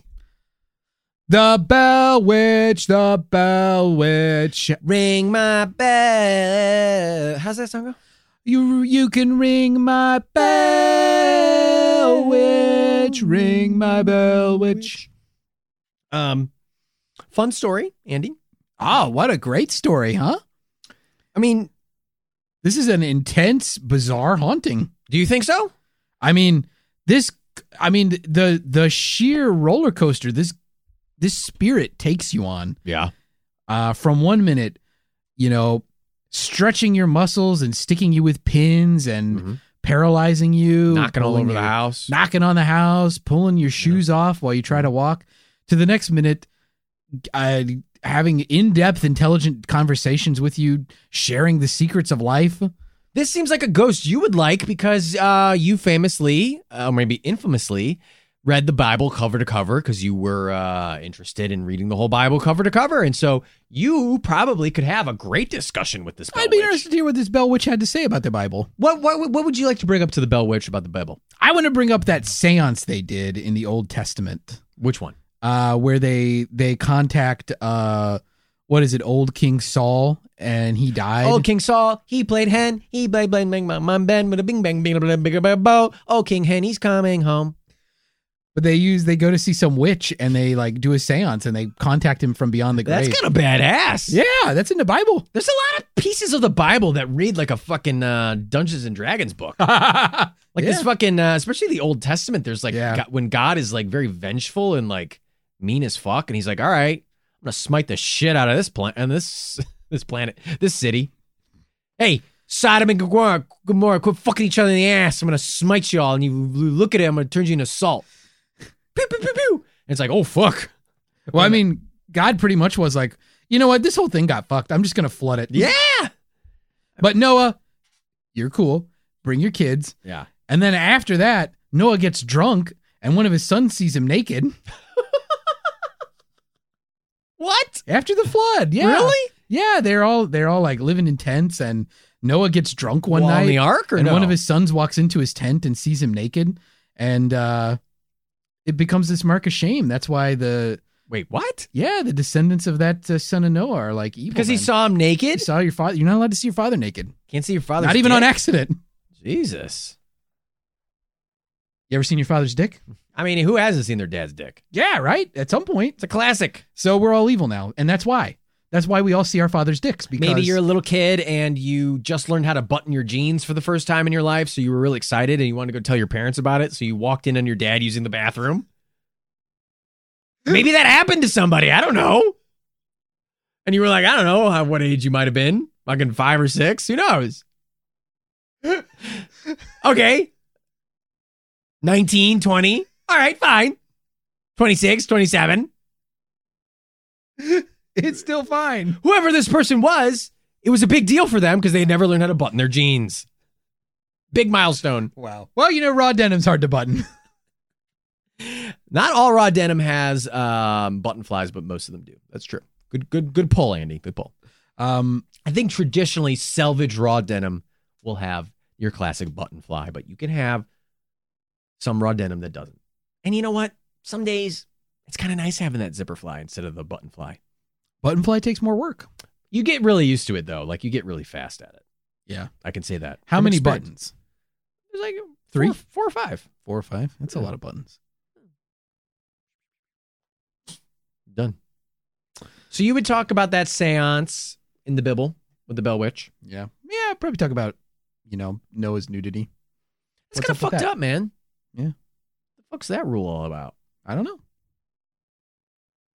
I wish I knew, but I don't. I don't have all the answers.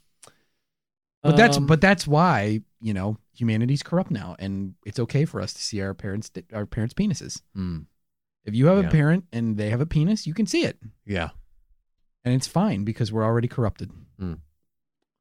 Um, what do you think, Andy? Does does the Bell Witch deserve to be the quote unquote greatest American haunting?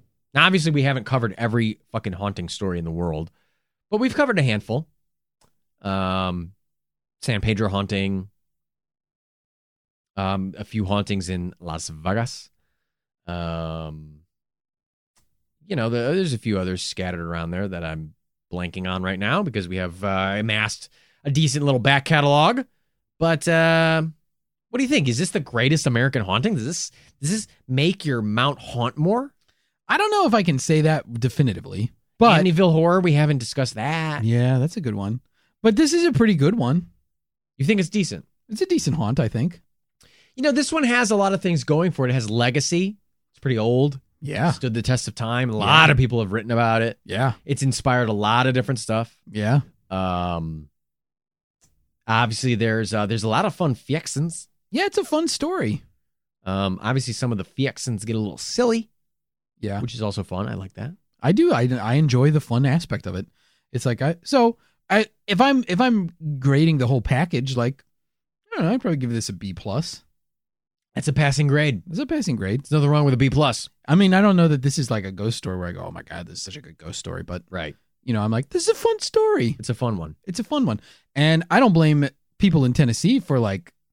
It's the same thing with the Flatwoods Monster with the Mothman. oh, we always say this. I don't blame people for for latching on to this Yak legacy. it up.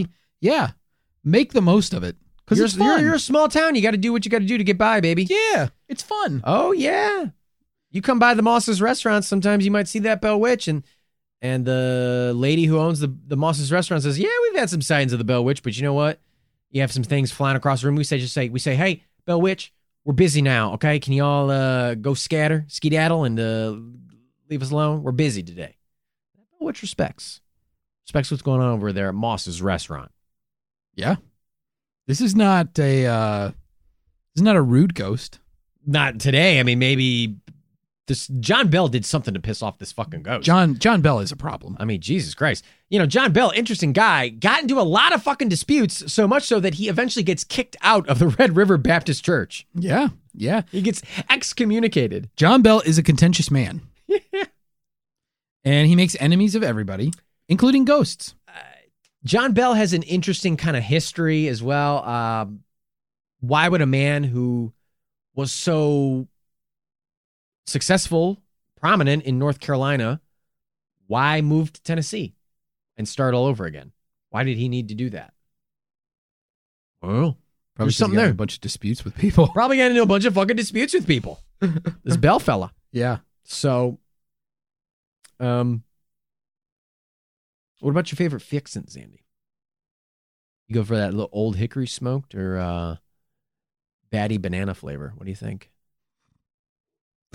Um, my favorite side story to this is, I don't know, maybe maybe at John Bell's funeral.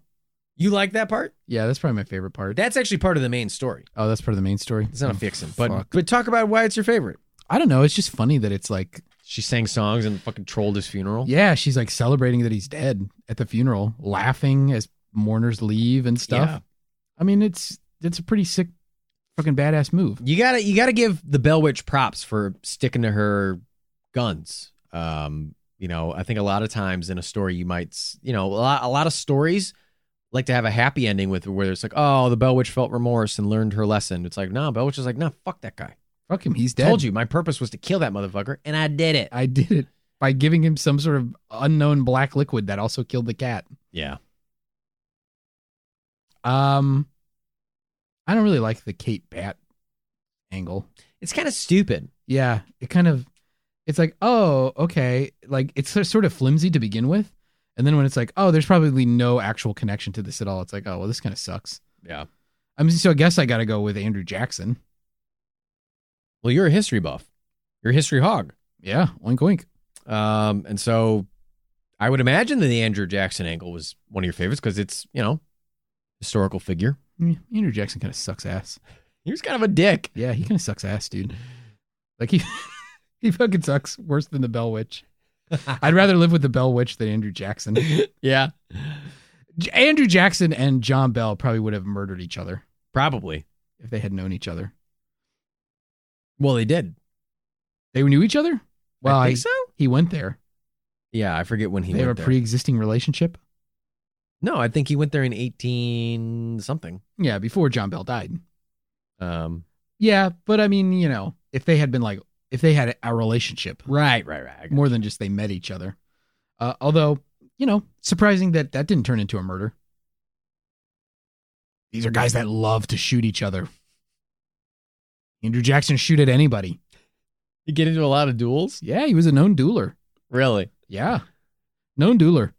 Um, I mean, He, he, was, was, a doula, was he? he was like the yeah he was He was a doula. Well, how many babies did he take care of? Oh, a lot. a lot. Uh, he was also the host of the uh, 19th century uh, game show Duel or No Duel. and famously also the inventor of O'Doul's, Yeah, yeah, that's true. the famous non-alcoholic beer. Yeah, that's true. Uh, he also invented uh, dual screen gaming. uh, he invented um uh, whatever. Anyway, I guess I guess I hate Kate Batts' angle so much that I'm gonna go Andrew Jackson. Wow. Okay. Not the wiener roast. Not any of the modern Oh, the- sightings. can the wiener roast Those are its- all the fixins. Can the wiener roast be its own thing? Those are the fixins. It's hard to separate fact from fictions here.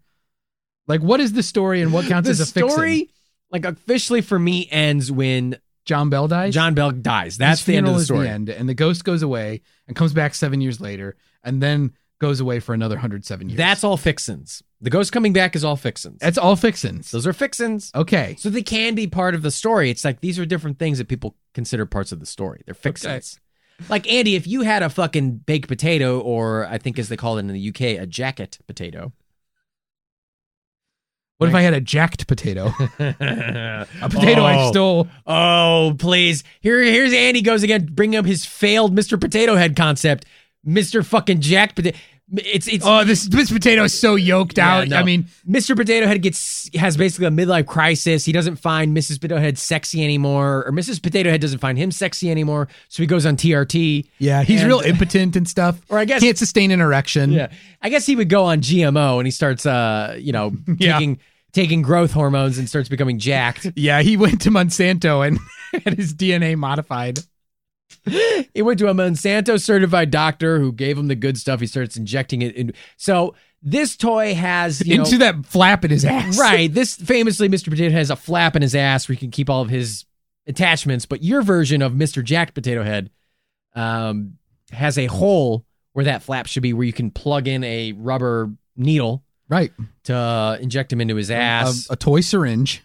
He's got beefy arms. Um, instead of his angry eyes, he has roid rage eyes. Yeah. Uh, and he has his own like very small set of testicles that you can stick on as well. And uh, you've also got little plugs for back knee that you can put all over him. And Yeah. different. Yeah, they Different look like they look like eyes of potatoes, like an old potato. They look like eyes, but they're a little like red and irritated. Shocking that that failed and nobody wanted to buy that up. Yeah, I don't get it. Like this is probably some of this Tipper Gore bullshit where Yeah. people are like, "Oh, you know, a potato that's actively using steroids isn't a good toy for kids." And it's like, "Well, how are they going to learn about how to use steroids Yeah. unless, you know, Jack Potato shows them?" Um, famously, uh, when I was when I was a kid and all my cousins were kids, um, at our grandparents' house, they had an original Mr. Potato Head, and that was like one of my grandparents had like no fucking toys or anything fun in their house. They were like, uh, it was just a uh, kind of a soulless abode. Um, and like this old fucking Mr. Potato Head, it was like the toy because it was one of the only toys. So that was like the fucking toy to get your hands on when you had to go stay at grandma's. Fun story. What'd you do with that? You just uh, build him. You know, maybe do funny stuff like put one of his arms in where his nose should be, and then he had a fucking arm for nose. It's like fucking goofball, fucking goofy ass Mr. Potato. Got fucking, you got fucking arm for a nose. Come on, dude. Hey cousin, come check this out, dude. Look, I put I put his eyes where his fucking mouth should be, dude. That's so silly. Aren't you 41 years old? I'm 41. Uh, but uh, Grandma and Grandpa haven't lived in this house for 20 years. Okay, whatever, dude. Oh, well, you got to call on the police? Trying to get me arrested? Come on, dude. Um, no, Andy. Much like a baked potato, different people have different fixins that they want to put on it. Not everybody wants sour cream, butter, cheese, green onions, uh, bacon bits. I understand the concept of fixing. I don't think you do because I don't- you don't get where the line is with this story. I don't understand what which parts are the baked potato and which parts are the fixins. The baked potato starts in 1817 when the Bell Witch first shows up and starts making creepy. Okay, the dog-faced rabbit. That is the first. That's part of the the potato. start. The end is I I believe that that the Bell Witch getting Betsy and Joshua Gardner to break up is part of the main story. Right. Some people consider that a fixin. I disagree. I think it's part of the main story. Well, see, there you go. That's the hence why I'm confused. The Bell Witch has two goals in life. Yeah. to kill John Bell and to make sure Betsy Bell did not marry Joshua Gardner. Yeah. I agree. Uh, Joshua Gardner seems part and parcel to the story. Um, now, Betsy Bell and her former school teacher uh, got married in 1821, which is after After John, Bell, died. dies. So So that's Uh, a fixin. no. That's just a fact. that's a fact. It has nothing to do with the story. That's that has nothing to do with the story. The Okay. point is that she got Betsy and Joshua to break up. So then fixins would be things like The Kate Bell, the Andrew Jackson part, the because some people say that Jack Andrew Jackson just heard about the story and was interested in it. Although people- you could say arguably that that's that's part of the potato because that all happened within the span of the Bell Witch's original haunting. it might have, Yeah.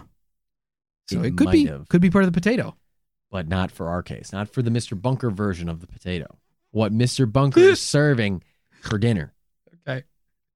Okay. So just fucking figure it out. Well, then the Quarry re- weenie roast is my favorite. Thank you. That's the correct answer. That's answer. better than than Andrew Jackson. Better than Kate Batts. Yeah. Better than any other thing you could consider a fixin. I kind of like the William Porter guy who's just like, nah, I tried to get rid of that Bell Witch. The way you get rid of a witch is you gotta dress her in your clothes and then pick her up and throw her in a fire. And people are like, okay. And he's like, and Lay naked in your bed and wait for the witch to get in there with you. and people are like, okay, Will, and, And like, you wrap her up in your bedclothes and then toss her in the fire. But goddamn, be careful. I couldn't do it. It stunk too bad, and she was so heavy. I could have if I wanted to, but damn, she was heavy and too stinky. Even for someone like me, a total not virgin, a dude who has had sex before and is very strong. And people were like, um, Sir, Sir- sir, this is a roadside tavern. do you want a baked potato or not? sir, this is a roadside tavern called Wendy's Roadside Tavern. Do you I'm want Wendy, a baked potato? the proprietor of this establishment. Would you like a baked potato or not? We I also could have have a had s- sex with that ghost. okay. Anyway, yeah, I will take a baked potato and a chili and two seasonal wah. Uh, Two chilies and a wah. two Jullies in a wall, please. Um, I love that part. I I also like Dr. Mize. yeah. Uh, that's fucking hilarious to me that this guy is like, I will save the day, Excelsior! And they're like, get the fuck out of here, nerd. It's like, oh. Oh, back to Kentucky with me. Uh, it is pretty funny, but a but a quarry weenie roast. Ah, I mean, come on, classic. A Heading down weenie to the quarry to roast up the wieners. quarry. Why hang out in the quarry? I don't know. We sat in the bucket of the front loader, roasted our weenies. I can't think of somewhere like less comfortable to hang out than a fucking quarry. Yeah. Why don't you hang out in like a field sitting on some logs and stuff? Now, I mean, I've I've I grew up in a place. You grew up in a quarry. I grew up in a quarry because my dad was Fred Flintstone. and you're Bam Bam. Yeah, I'm Bam Bam, Bam Bam Bam. That used to be my catchphrase, Bam Bam Bam. but now I can yabba dabba do whatever I want because I'm an adult. Barney, quit roasting up my wieners. Oh, jeez, Fred. Oh, so sorry, Fred. I'm sorry, Fred. I didn't mean to roast your weenie. Oh, sorry, Fred. I just can't get enough of those fruity wieners. Barney, you ate my wieners. Yabba dabba doo, Fred. I want your fruity wieners. Yabba dabba doo. Let me get a bite of your wiener. Yabba dabba doo. Put your wiener in my mouth. Barney!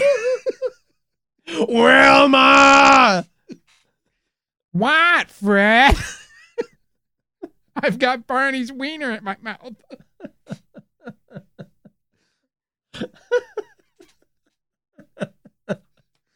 It's so fucking stupid. Quarry wiener roast and swinger gathering. Uh, the wiener roast really is the best part. And it's so stupid, too. They're just like making fun of it and they see a woman on the cave and they're like, oh, God, run away. Get out of here. Oh, my God. Well, how did Um, it describe the woman? A like shapely woman or something? Or I am I- I am I that. misremembering? I think Okay. that's your own fan fiction. Okay, well, in my mind. your head canon.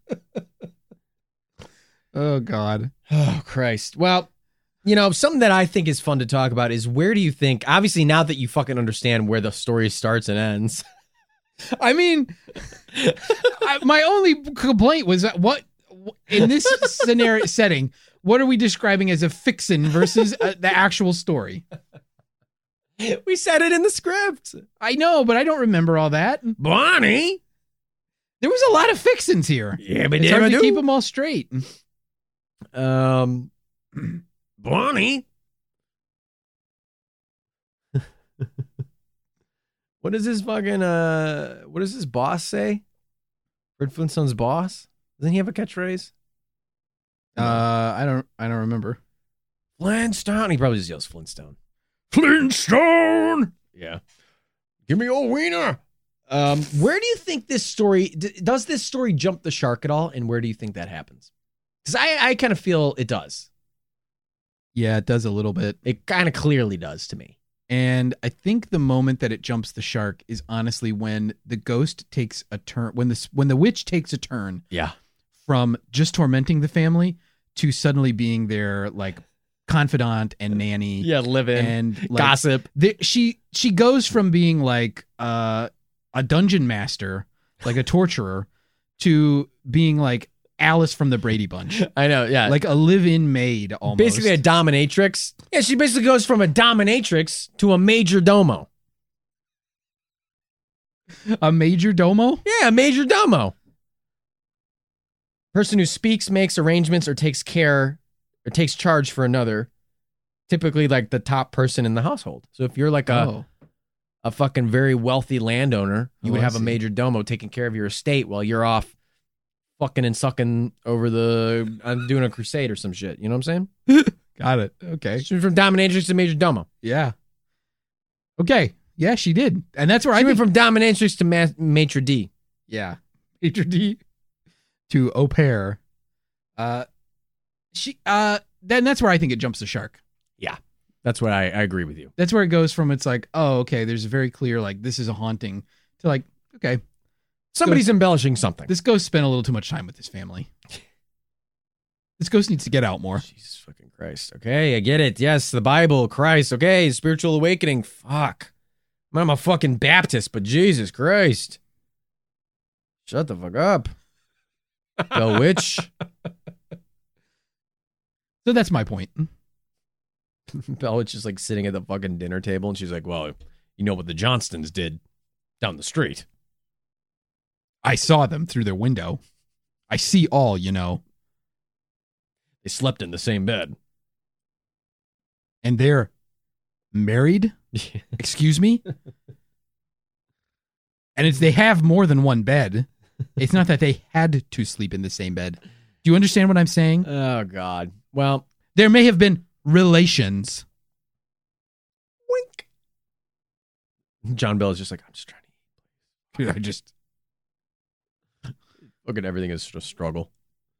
Um, yeah, I agree with you. I, I think you know, and I'll probably bring this up in my verdict, but um, I don't know, Andy. I don't know if there's anything else you want to discuss. I think we've uncovered, uh, we've unpacked a lot of stuff. I mean, we can say for sure that the Bells deserved all this torment. Do you think so? Yeah, they were inherently amoral. They were slave owners. It's true. The uh, the the Bells were slave owners, and um, it was said that the uh, Frederick and Kate Batts were not because they couldn't afford it. Yeah. and there was the real estate to prove it. Yeah. real estate uh, or the whatever the. Every, all the apparently is it like is that how things used to be like was the church just like really like the the hub for everything Yeah, I think so. I mean, I think. I mean, this is go- obviously kind of a small, probably go, a small community. yeah, the you know governments weren't always like equipped to do a lot of record keeping and stuff. Yeah. and so Because a lot of these disputes that John Bell had with all these fucking people, I know there's a lot, but it's like, it's like, okay, here on uh, March 14th, John Bell spat in someone's eye. Uh, here we have on March 15th. Well, you know, if you go back to like this kind of time period, churches have there's no centralized like record keeping for births and deaths. Yeah. So a lot of times, you know, historians find that information from church logs, church rolls, membership, and that type Mhm. of thing. This is like a child gets baptized and they record when the child was born and all that stuff. You think the Pope drops church logs on his uh, porcelain throne? Yeah, I do. Well, Big old stinking por- church logs? big old, big old stinking. Uh, what's the, what do you what do you like? How do you refer to the Pope? I call him Daddy Pope, Well, no, but I mean like his position because he's Mr. Pope. because he's he's like Jesus also, right? He is uh no, he's like uh, the only person on earth who can communicate with God. I think Okay. is how you're asking the wrong guy, Andy. I went through See, fucking does he CDC count as classes. divine? I think so. Okay. Probably. He's probably will be get be a martyr or a what is it? Saint? A saint. um People would like to see me canonized, by which I mean stuffed into a cannon and shot into something. That's true. Or eaten by a cannibal. yeah, people would love to see that, or um, flattened completely uh, in a Bugs Bunny style, and then put through a Canon uh, printer. I would have said maybe turned into a can and then opened with an Acme brand can opener. But I'm thinking somebody drives over me with a Uh, steamroller. that's a good one. I'm totally flat, and then they put me through like a a machine that maybe shreds me like paper. There you go, an Acme shredder. yeah. That's fun. Um. Anyway, uh, you want to get to verdicts on the Bell Witch? Oh my God. Okay. Jeez, sure. I wonder what Andy will say with another ghostly paranormal topic. Bunkfuckers, don't hold your breath. Don't hold your breath. You'll end up like John Bell. want. um. Okay. Here's what I think. So I think that uh, Betsy Bell is a fucking liar, and this is all a bunch of fucking bullshit. And she loves attention. no, I don't know. I And we saw her passing notes to Drury yeah. in the back of the class, and she knows that we wanted to ask Drury to the homecoming dance. And she's telling Drury, don't go with him because he loves black bears too much. And he thinks everything's a black bear. And he keeps wanting to change the school mascot keeps to telling Black Bears. he keeps telling us that the teacher's a black bear. And the teacher mauled him the other day because he won't shut up about it. I just keep imagining old man Joe Nickell, but in a child's body. Like child sized old man Joe I'm, Nickell. I'm imagining it as like a strangers with candy kind of thing where he's clearly like an old fucking man, but he's going back to school, high school. He's got all these fucking high school friends. And he's like, and you know Betsy Bell was the one who shoved egg salad in our locker and made it stink just to embarrass us. and you know it was Betsy Bell who who who who poured red Gatorade on our white pants as we were walking past the football team to make it look like we had a period accident in front of the football team. Jesus fucking Christ, Joe. I can't help it. Skeptical Inquirer just turns into like a fucking Tiger Beat magazine type of fucking or what is it? What is his magazine? Yeah, Skeptical Inquirer. yeah, Tiger, you said it right. Tiger Beat, Yeah. Skeptical Inquirer. Or Teen just, Vogue. it just turns into like a, a Gossip Girl column where it's just Joe Nickell gossiping about all the other people in the school. Every everything he starts to investigate, it's just him gossiping about the people involved.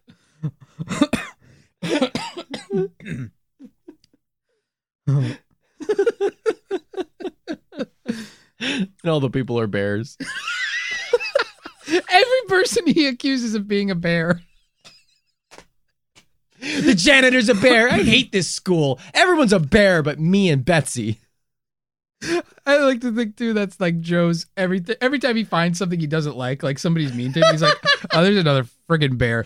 I keep I keep meeting bears.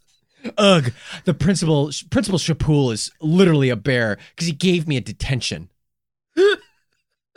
for screaming about how about how Coach Phillips made me run laps, and then he's clearly a bear. He's clearly a bear. I've seen him walk around on all fours. He's got long claws. He's covered in fur. and a whistle. He's a bear. The lunch ladies are clearly bears because they wouldn't give me an extra chocolate milk on Friday. Uh, Joe, we need to talk to you for a minute, son. Uh, you know, have you ever heard the story about the boy who cried bear?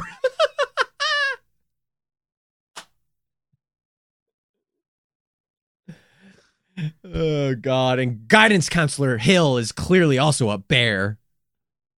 She told me there was no way I could get into Northwestern with my grades and my extracurriculars. also, the janitor, who they just refer to as a bear, is clearly a bear. I'm the head of the bear club.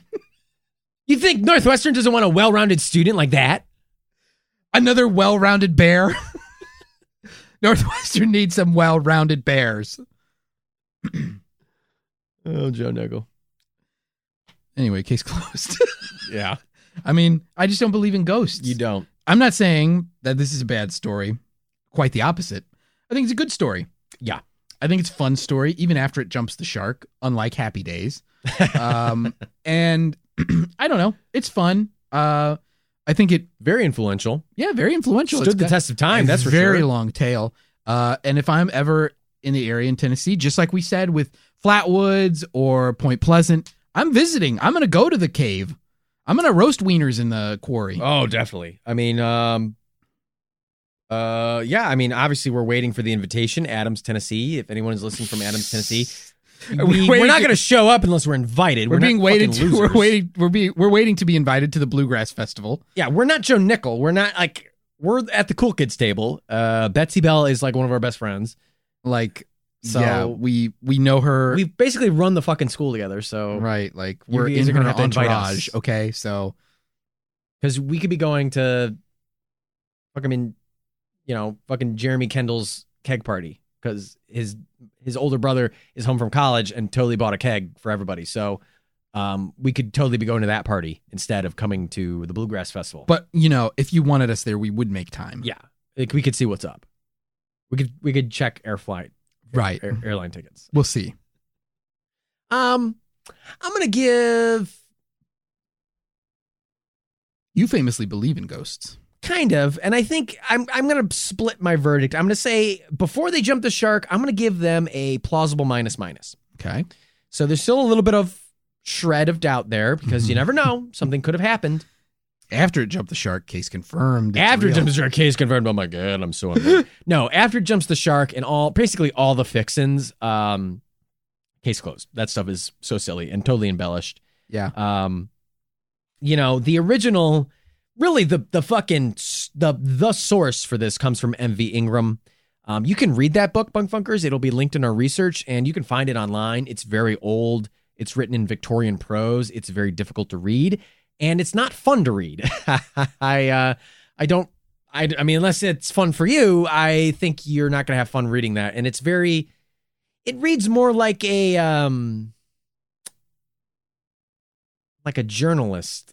It's just kind of MV It's a Ingram. little dry. It's very dry. He he just basically put out a call for like anybody to send him stories about the uh, Bell Witch and for certain descendants of the Bell Bell Witch family to send him stuff in, and you know he was going to write about it. Mhm. Um, a lot of people like Dr. Charles Bell's story because it's a lot more modern, it's a lot more fun. It's it's got some of the more inklings of a good ghost story that you kind of expect to find. Whereas MV Ingram's book kind of just feels like a an account, a log, if you will, a uh, tra- as if like a transactional log of a uh, of a ghost encounter, which is not very fun.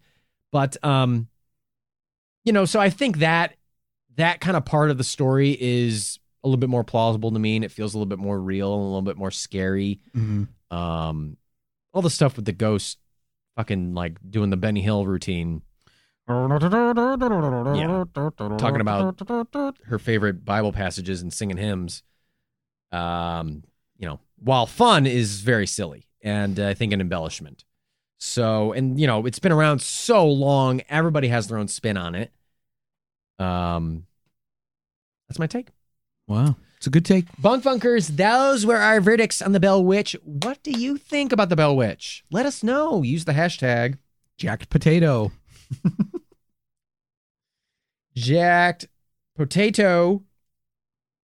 Potatoes, boil them, mash them, stick them in a stew, whatever you want to do. Email us. Let us know what you think. At uh, You can email us at MrBunkerPod at gmail.com. Find Billy, on- we're looking at you. Billy, we uh, let us know, buddy. This is your topic. Um, uh, find us on Twitter and Instagram at Mr. Bunker Pod. Uh, uh, YouTube channel, youtube.com forward slash Mr. Bunker Pod. You can find it. Just Google it. Um, what else? The Patreon, patreon.com forward slash Mr. Bunker Pod. We are now offering two extra episodes every single month on the Patreon Ah! of our Patreon only show, Andy and Art Debunked. Um, a lot of fun there. Two extra episodes a month. Um, you get access to the Bunker Discord channel, the Bunker newsletter, Mhm. and um, sometimes when the timing is right, sneak peeks into the episodes before they air. Um, I think that's it, Andy. Um, what are your final thoughts here on the Bell Witch? Um, Ring that bell, Andy. I'm gonna ring a bell for Adams, Tennessee. Adams, Tennessee. Wow. Great job keeping the uh, legacy, I guess, of the Bell Witch alive. Um, so thank you for that and for this tremendous story and its beautiful potatoy ness and all of its delicious fixins, even if I don't understand what they are all the time. Yes, thank you, Andy. And um, uh, I guess there's only one last thing to ring here, and that's for not the titular Mr. Bunker, but for my question Fustian? Fustian.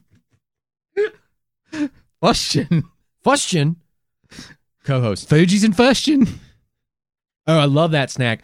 Fustians. Fustians. Ooh, It's so oniony. it's like a rotten onion flavored Fustian chip. rings. Fustian rings. Fustian rings. It's got car fumes in it. it's good. Fustians. I'm our Stone saying that was the whole enchilada. Yummy. I'm a ghost.